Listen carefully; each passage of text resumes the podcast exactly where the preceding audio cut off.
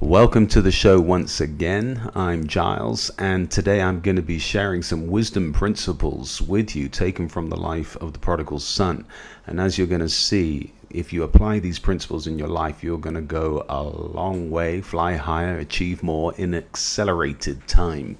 So I know this is going to really put fuel in your tank to and sharpen your sword to uh, get more things done this year. So sit back, enjoy after the music. I'll be back and uh, I know you're going to be inspired. God bless you.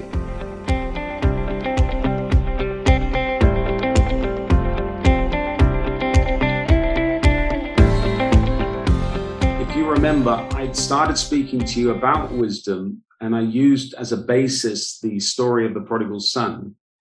And I gave you some keys from that story that I think are absolutely vital for your ministries. And and to be honest, can be applied in all sorts of different areas of life. Um, but I thought it'd be good to to revisit some some of those, or, or the second part of what I was sharing. Okay, because we only got halfway through, so we've got a few minutes more now. I'll just remind you what I'd said, and I'm not going to talk about the story because you know it so well. But we saw firstly that this is the principle that your, your decisions determine your circumstances. Okay. The prodigal decided to leave and that determined his circumstances. Okay. He, and, and why is that important? Because so often we blame others for our circumstances. The prodigal didn't do that. He didn't blame the fact that there was a famine. He didn't blame his friends who left him.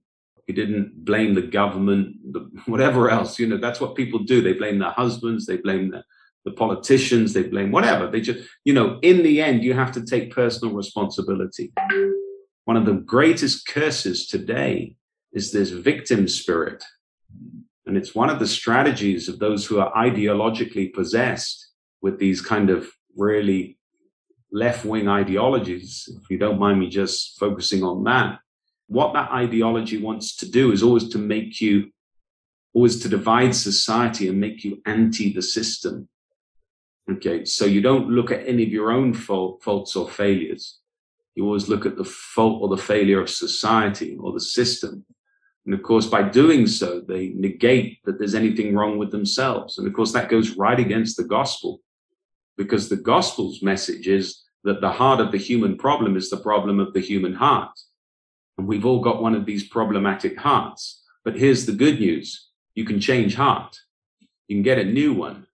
You know, and the more people get new hearts, then the more society is transformed for the better because the new heart isn't selfish, it's selfless. It doesn't just serve itself, it serves others, you know. So that's why we're preachers of the new, new birth. So the devil will have everybody focusing on other people as the problem rather than myself as the problem. Uh, the great author and playwright G.K. Chesterton um, I don't know if you have read him, one of the greatest minds of the last century. Um, he was a Catholic, but he was a brilliant, brilliant theologian. And once in the in the Times, the top newspaper in the in the UK, um, the editor wrote, "What's the biggest problem in the world today?" And people wrote in different letters to the Times newspaper to explain what the problem was, whether it was politics or economics or whatever, you know, lots of climate change. I don't know what was going on at the time. But G.K. Chesterton wrote a very short letter. It said, Dear Sir, in answer to your question, I am yours sincerely, G.K. Chesterton. So, in other words, in answer to your question, what is the biggest problem in the world today? I am yours sincerely. So, the, so he just saw it so clearly. The real problem is me.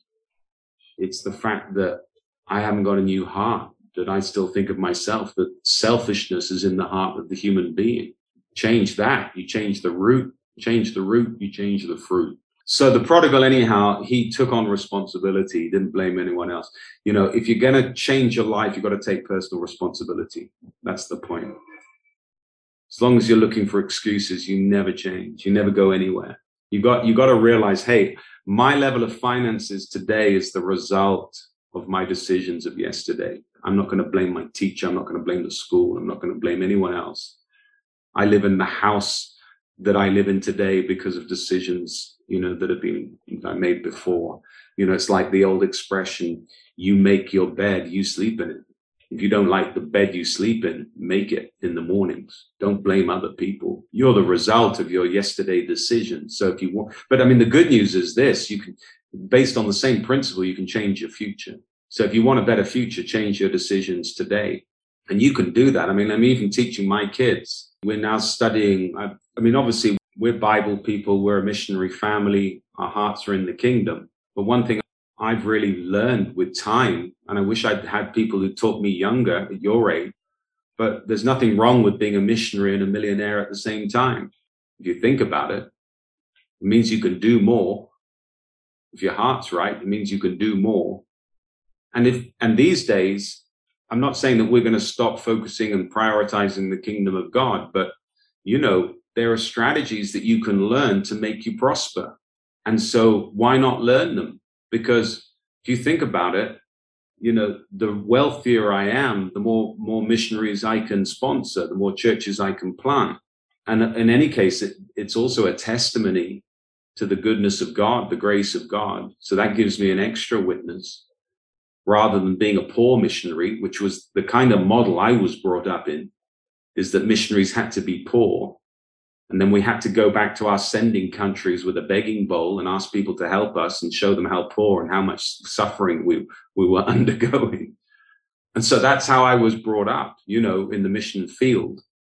And I just got sick and tired of it because I've got a brain too. Why can't, why can't I be wealthy too? What, where's, where's the problem? Now, I'm not saying I'm in love with money, but money really helps. It's like John Wesley said, and this is going back to Wesley. He said, money is medicine for the sick. It's clothing for the naked. It's food for the hungry. You know, so let's get lots of it. And so if there are ways of getting, you know, you can grow wealthy with pretty basic financial intelligence but we're kind of in the ministry. We think oh no that's not for us. We shouldn't we shouldn't really focus on that. Well i'm not asking you to make it a priority but i am asking you to get wise about it because you know you got to look after your finances of your own family. You got to look after the finances of your church. And here's the thing financial intelligence you can get quite easily and that will make a difference so you're going to be using the same amount of time looking after your finances. Why not get wiser in that area? So with the time that you put to finances, you make more. Now that's wisdom, isn't it? But here's the deal. To grow financially wise, you got to study a bit. And that's really the big difference. People just don't study about finances. You don't learn it at school. A lot of us don't have parents who have been good examples. So we stay in the same place. We're stuck in the rut. So I said to my children, Titus is on this call. I'll tell you a bit more about him in a moment. But I said, guys, we need to separate a time every week. And my kids are all teenagers. But I said, I want to set separate a time each week, just a little bit of time, not so much time, but a little bit of time to study about finances. Because that will just help you, whatever you put your hand to. And they've all got hearts for the Lord and they're all going to serve the Lord. But boy, you know, they they this is this is the point, guys, that they're taking responsibility already for their financial life. I want to encourage you to do the same. Maybe, maybe in the future we can talk about this at a bit different level.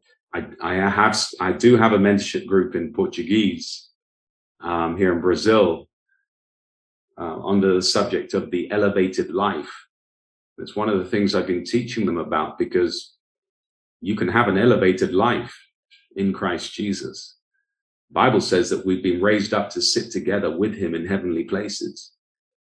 Now, most people know that scripture, but they don't experience that. They don't experience the elevated life. Maybe they do in one area, but often not in finances or relationships. And so they're out there in the ministry, but they don't have much peace and joy at home and they don't have much money to spend. Well, the promise is an elevated life. All things that pertain to life, Second Peter says. You know, every type of blessing in spiritual places, that well, every type of blessing, because you've got every type of need. So that includes financial need, you know. So so most people don't don't experience that. So I, you know, I set up this mentorship, and one of the reasons is just to help people get up there because the grace is available, the blessings are available, but we've got blocks in our minds on the one hand, and then we haven't accessed the kind of passcodes. I'm kind of using modern terminology, but we just don't know how to access those blessings. So I'm teaching people about that, and that's really helping them live out the elevated life. Maybe that's something we can do here as well in English um, you know, I, as I told you at the beginning of the year, this group will transform uh, into a slightly different format during the year. Um, but enough, enough of that for the moment. I'm, I just want you to just be really responsible for your own lives. See, if you can take responsibility for your for your past decisions and realize that you're in the place you are today because of your past decision. That will really help you because suddenly you're grown up. Kind of like, okay, so I'm here today because of my past decisions. But here's the glory. If I can really get wise now and make some great decisions today, then that guarantees me a much better future. That's what God has for us, a much better future. Okay. So, you know, never complain about separating time to grow wise, get get wisdom, get get anointing. That's what you need. So anyhow, back to the prodigal quickly. So that's the first principle. He realized that his decisions determined his circumstances. He went to the pig pie because of bad decisions, but he could get back to the father's house because of a good decision. That's how it works. One good decision changes everything. Okay. Secondly, he understood that if people don't help you, they'll end up hindering you. And so you have to be careful about who you walk with. Okay. In a sense, getting rid of those friends of his was the best thing that happened to him. Okay. So don't hang on to relationships that hold you back. You can't choose your family, but you can choose your friends. Choose wisely, walk with the wise and be wise. So we looked at that as well. You might want to go back and re-listen to that, that recording. Okay. Third thing we learned was how intolerance with your present will determine your future. You have to get to that place where you're just fed up with your current situation. Okay. And remember that I think I spoke about this. There's a difference between satisfaction and contentment. Paul said that maturity means that you learn to be content in every situation. Okay. So whether you're eating rice and beans or beautiful steak. You you learn to be content, whether you know because you're a man of God now. You're not just you know you you can put up with stuff. You're a big boy now. Okay, you can sacrifice stuff if necessary for the good of others. People, un- you understand that. You can go through hardship to get the gospel out or to get a bigger dream fulfilled. Of course. So you learn to be content because you you kind of know that there's a bigger picture in, in play here. But satis- satisfaction is different. Doesn't mean to say you should be satisfied with suffering or satisfied with the, the level of you know finances you have or the type of marriage you have or whatever. No, you you know that you should use dissatisfaction to drive you to a better place but you got to get fed up with it. Like I say, because if you don't get fed up with it, then you're still in the place of asking rather than seeking or knocking. When you get fed up with something, that's when you really go to God and say, Lord, you got to change this. Help me. Lord, have mercy. You know, that's a different level of prayer. Amen. Then we said that there's no change without pain. And this is the kind of the one of the biggest dividing factors because everybody wants to change Everybody wants a better life. You know, if you go walk into a room of people and say, lift up your hand if you want a better life, who on earth is going to keep their hand down? Nobody. But the rubber hits the road when you say, well, I'm glad you want a better life, but to have a better life, you've got to go through some pain. There's no change without pain. And that, that's where people might agree with you, but they don't follow you you know their attitudes and actions show that it's they're not really willing to go through that there's a bit of pain involved you know um the pain's not your enemy guys it's just a sign that something is out of place Okay, a fever is a sign that something's out of line in your body. So the fever manifests. The fever is a result. So pain is a result. When you feel, when you feel uncomfortable about something, it's because something's out of line. So actually, where you feel pain about something, it's a signpost for you. Something wrong here, guys. You need to address something here. Okay, whether it's finances or relationships or ministry or, you know, whatever it is. Pain is a good thing to discover because it shows you, hey, there's something you're not addressing. There's something you're not considering, something that's causing you this. There's a, there's a thorn in your foot. You got to remove it. You know, otherwise you've got this pain. And so, you know, you got, you got to go for it. And, and, and dealing with painful things isn't pleasant. But to get, often to get to the next level, you've got to go through it. So I tell a story about how I, on my father-in-law's farm here, I love to climb up the mountains and the hills to go and pray. And I looked, I saw the biggest, I saw the biggest hill and I said, right, I'm going to climb up that one. It took me about three hours. I had to go through thorns and thistles to get there.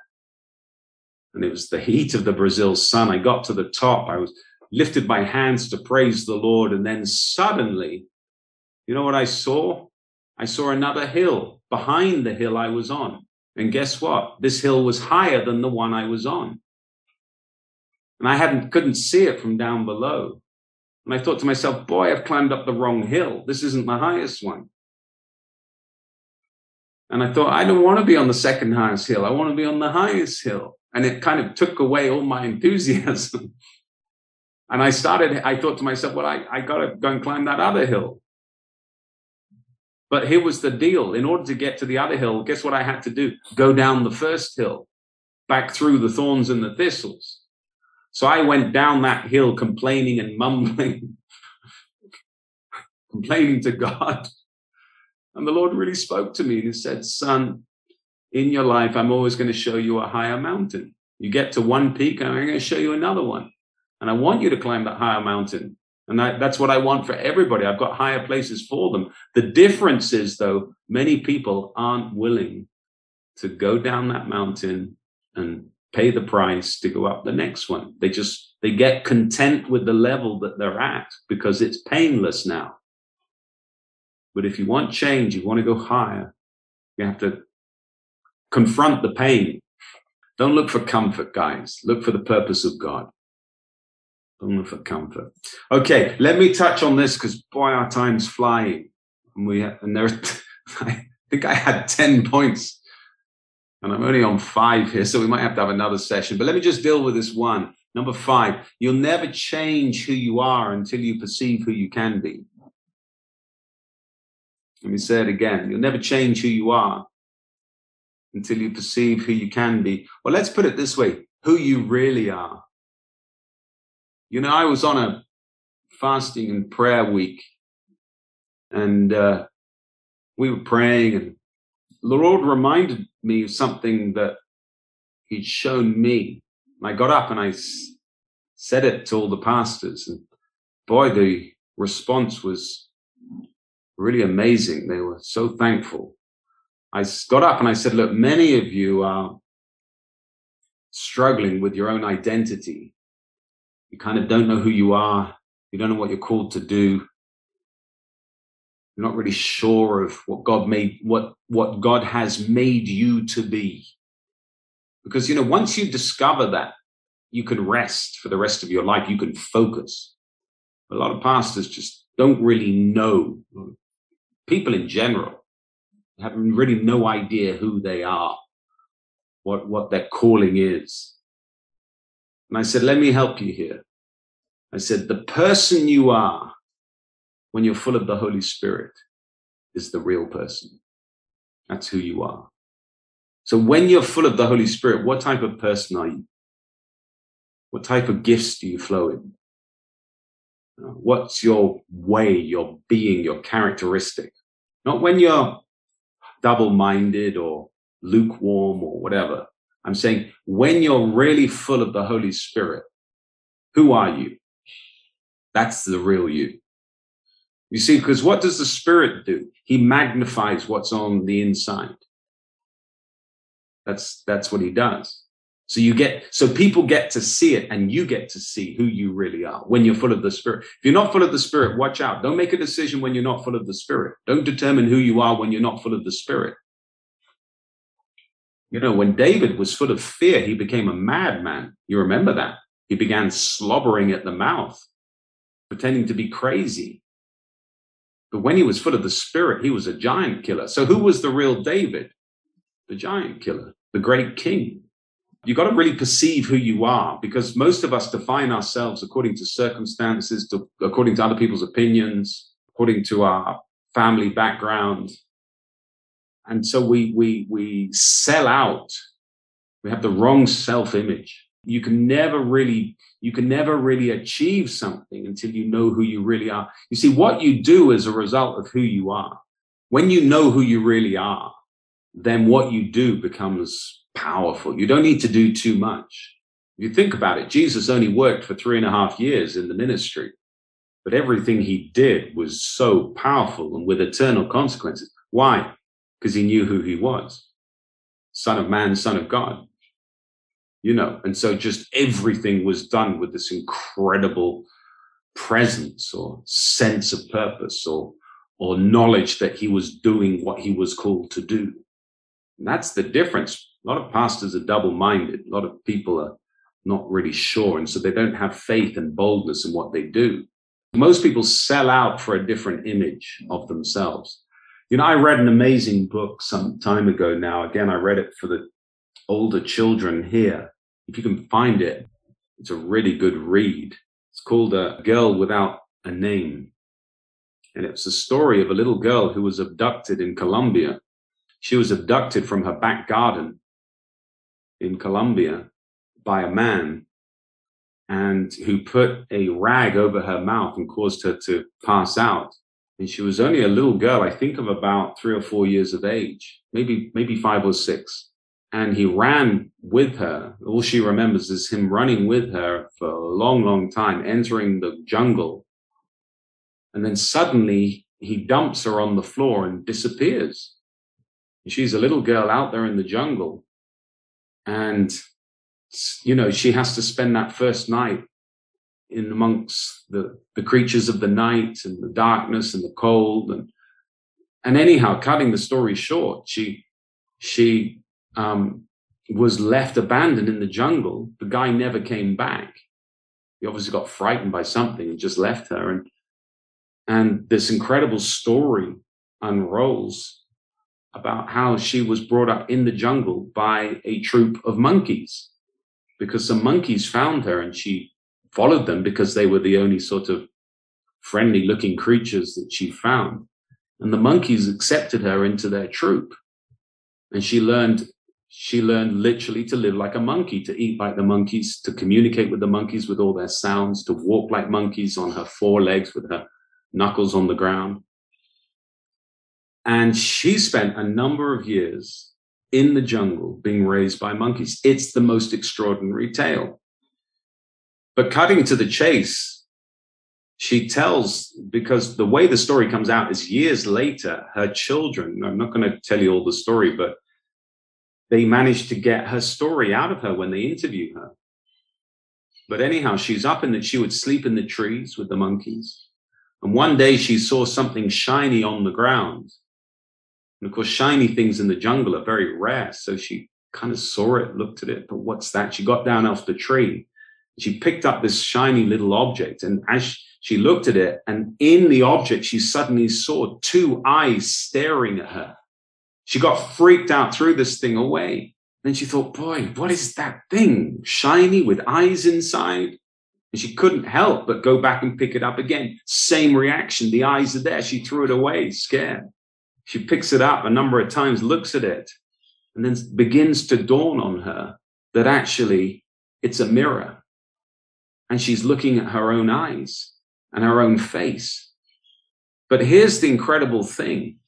It was in that moment or through that process that she realized something. She realized, I'm not a monkey. I'm a different creature. I don't look like them. I thought I was a monkey. And then sometime later, two hunters come through the bush, the jungle, you know, literally to shoot animals. And she sees these hunters and she thinks, hang on, those creatures are like what I am. And so she climbs down out of a tree and presents herself to these hunters. That's just part of the story of how she initially gets out of the jungle. The point is, for us here, anyhow, is most of us kind of define ourselves by the jungle or by the people we've hung out. We kind of think we're monkeys. We got to take a look in the mirror and realize we're not that species. You know, you can follow the parallel at least. I'm not saying literal monkeys, of course, but my point is this we are a new species on earth. And if you look into the mirror of the word of God, you'll see that there is a different species on earth. It's called the new creature, sons of God. And so you have to, you have to perceive who you really are because, you know, until you do, you can never really do anything great. The more you, you, you understand your identity in Christ, the more you can do for him, the more fruit will spontaneously flow through you Hallelujah. Because the more you understand who you are, the more you understand who other people are. Do you follow? Like when I see you guys, I honestly say this I see you as kings and priests. I treat you as such. When you treat people like that, you'll get the best out of them. What does religion do? Religion makes me holy and you guys all second, you know, because I'm I'm leading. So I'm the I'm the anointed holy one. And then everybody else is like second rate, second class citizens. No, Christianity inverts that. You know, the, the leaders become servants. We're here to pick people up, tell people who you really are. Hope that, pray that you go further, climb higher, fly, fly higher, all the rest of it. I hope you're following my, my point. So you you got to see that in yourself, and you got to see that in others, and suddenly you're now ministering new covenant revelations. It's, it's new covenant that changes people, not old covenant guys. When you understand the new covenant, you're changed. You know, if somebody starts telling you what you should be, could be, would be, you know, then they're kind of putting pressure on you. Just show them who they really are. Perceive who you really are show people who they really are. That's all you need to do. Show them the mirror get them to look and, and see that they're a different creature. And then they'll start acting like a different creature. You know, if I can show you that you're called to be prophets in this earth, you are a prophet, you're a different race, then now you'll be attracted to the prophets. If I can show you that you're called to be, um, you know, a king, you'll walk with kings. Like the, the girl was attracted to walk with a different species. I mean, I was talking earlier even about finances. If I can show you that you're called to prosper, you'll start walking with prosperous people. I'm not saying you'll you'll alienate yourself from people who are poor. Absolutely not. We're here to minister to the poor, but it doesn't mean to say that you walk with the poor. It's different. That you get mentored by the poor. Do you follow what I'm saying here? You want to help the poor, be rich. Amen A couple more points. You were created to solve a problem. Don't go after money, go after problems to solve. One of the great lessons of life. People want a paycheck, they want a promotion. Don't go after those things. Look for a problem and solve it. Then money will come after you. There are a lot of problems around in the world. There's no shortage of problems. So there's no shortage of of people who will pay you to resolve those problems. And I know I sound very commercial and business-like right now, and I know you're ministers, but you know, as a minister, you're a problem solver. That's the whole point. You solve the biggest problems of all, which are heart issues, spirit issues. You solve root issues.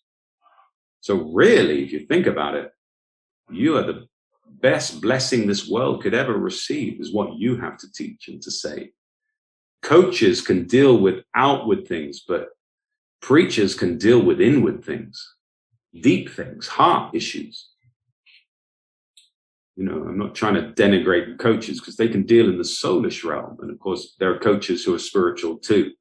So, but My point is, you are the you you as problem solvers can solve the world's biggest problems because you solve the deepest problem of the heart. And also you can deal with spiritual issues. Even you know doctors thank god for doctors but they can't cast out demons. Let's be honest. Can't break curses. Let's be honest. These are real things you can take all the medicines in the world have the top doctor in the world but if you've got a, a curse or a demon problem you need a preacher that's so these are deep things deep things now, I'm not saying you should merchandise your anointing or sell your ministry, but that means if you're solving the deepest, most complex issues of the world, you're worth your wages, my friend. You're worth your wages. Hallelujah. Amen. So, a lot of people with problems, if you want to have a big following, a big church, a big cell group, big crusade, then meet people's problems. Put on a program that meets people's problems. Teach people how to come out of poverty, or, you know, it doesn't have to be those kind of things. You could even put on a course for young people who want to find a married partner or whatever it is. That's a problem they've got. They're desperate to get married. Do something that helps them. You'll find a lot of people come. Hallelujah. Uh, remember this the bigger the problem, the bigger the paycheck. we see that in the life of David and Goliath. Why, why was there such a good promise to the one who killed Goliath? Princess's hand, silver and gold, no taxes. Why? Because it was a big problem. The king wouldn't have offered that reward for a small problem. So if you've got a big problem in your country, in your community, you know, in your life, well, that's a that's a pretty big opportunity you've got right there. Don't don't think, oh, that's really tough. I wish I was somewhere else. No, just think about how can I bring down that giant? How can I solve that problem? If you solve it, wow, your future's bright. Remember that the way God resolves problems is by giving birth to a baby. So God, let me let me explain that. God knows all the problems are in the world today. He's already given birth to babies who are going to be the solution to that problem. You, you are one of those babies. You're on earth at such a time as this to resolve the problems of this generation. He's put that wisdom in you. Amen. So be encouraged. Okay, quickly now. Uh, number seven, God does not consult your past to determine your future. I mean, this is just the glory of the the glory of the the new covenant, isn't it? in fact, what he does is he takes people with really messy pasts, really problematic pasts, and he tends to use those ones. See, people might not forget your mistakes, but God does. And you don't actually need people to forget your mistakes. Don't try and force them to forget your mistakes. Just be at peace yourself. Some people are never going to forget your mistakes. Some people are always going to treat you, you know, as the kid next door or whatever it is. Don't worry. Like I said earlier, it's your self definition that really counts.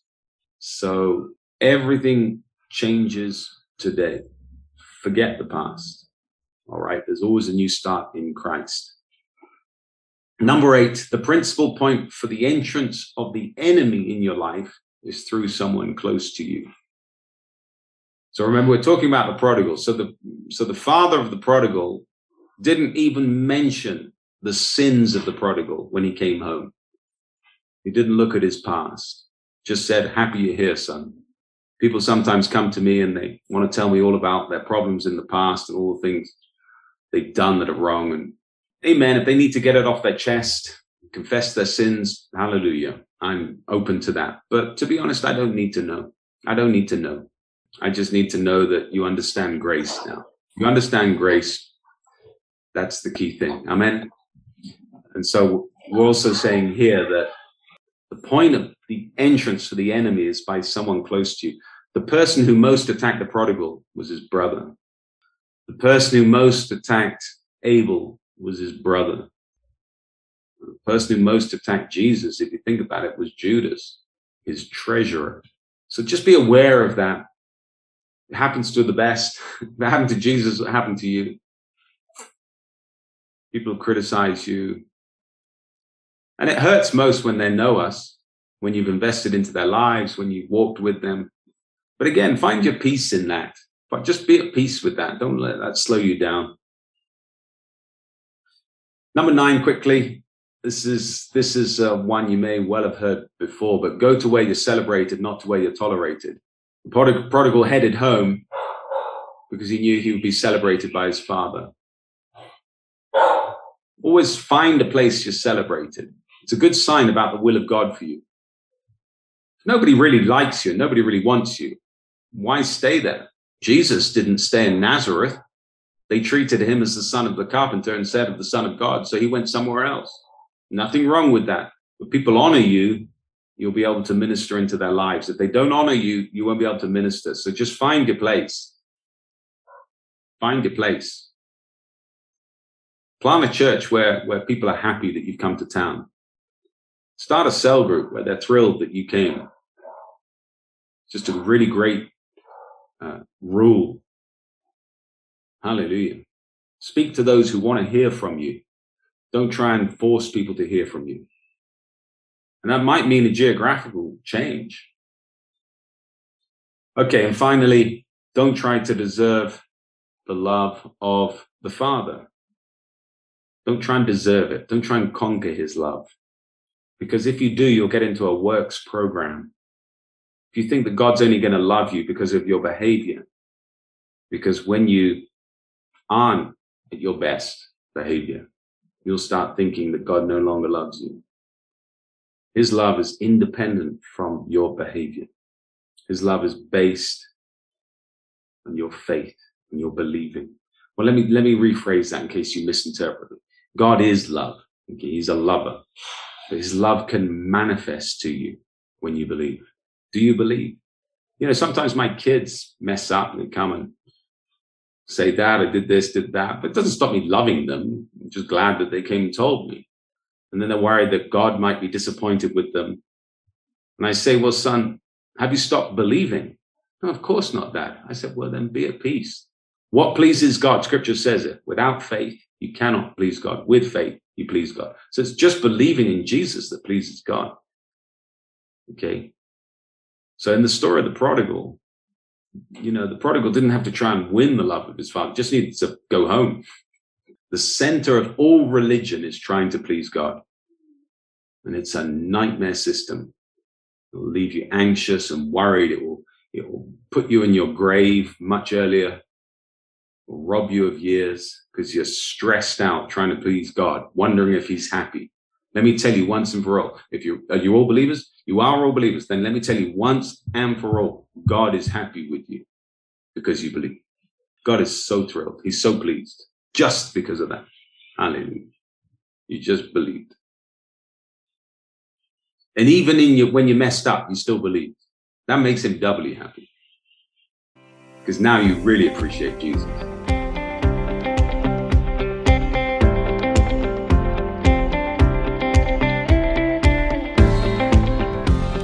Great. Well, I hope you enjoyed that. Let's stay away from religiosity.